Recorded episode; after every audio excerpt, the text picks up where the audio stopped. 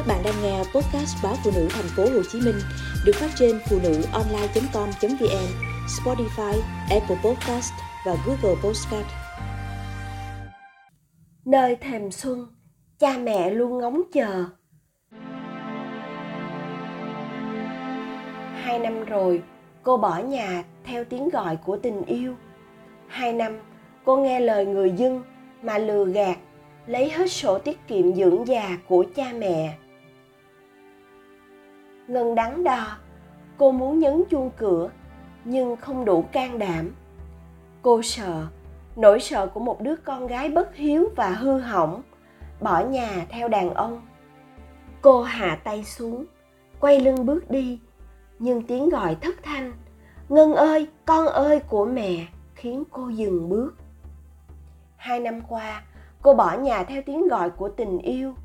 Hai năm, cô nghe lời người dưng mà lừa gạt, lấy hết tiền trong sổ tiết kiệm dưỡng già của cha mẹ. Hai năm, cô vất vưởng nơi đất khách quê người, chịu đủ nhọc nhằn và cay đắng.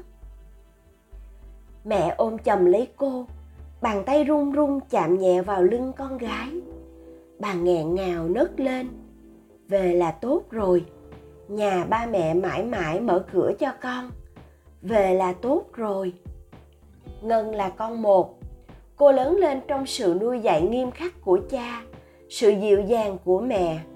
Cha mẹ luôn cố gắng, tạo cho cô những điều kiện tốt nhất để phát triển. Cô được học đàn, học nhảy và thỏa sức theo đuổi ước mơ của mình. Cô thi đậu vào khoa kiến trúc của một trường đại học nổi tiếng ở thành phố. Những tưởng cuộc sống cứ như vậy, yên ả trôi qua với cô sinh viên giỏi giang và may mắn.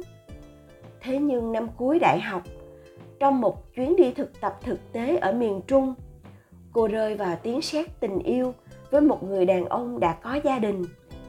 Cô bất chấp tất cả lời khuyên của cha mẹ, bạn bè, cứ như con thiêu thân lao vào ánh sáng.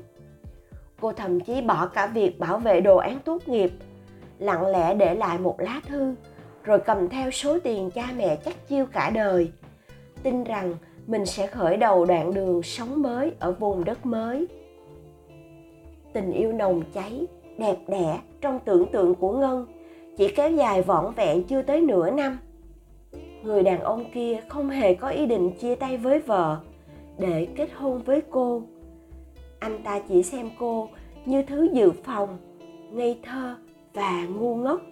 Ngày vợ anh ta đến tìm ngân, cô bất ngờ và khóc tức tưởi khi người phụ nữ ấy nhẹ nhàng bảo, em dại quá đi, đàn ông chỉ muốn cơi nới, chứ không bao giờ muốn đạp đổ nhà của họ, rồi lại phải tốn sức xây mới đâu em à. Chị không nghĩ anh ta lại lừa em như thế. Bản thân chị cũng là phụ nữ, chị mong em hãy tỉnh táo mà dừng lại. Cuộc đời dài lắm em ơi. Ngân bật cười cay đắng cũng không lý giải nổi vì sao mình có thể xuẩn ngốc đến vậy.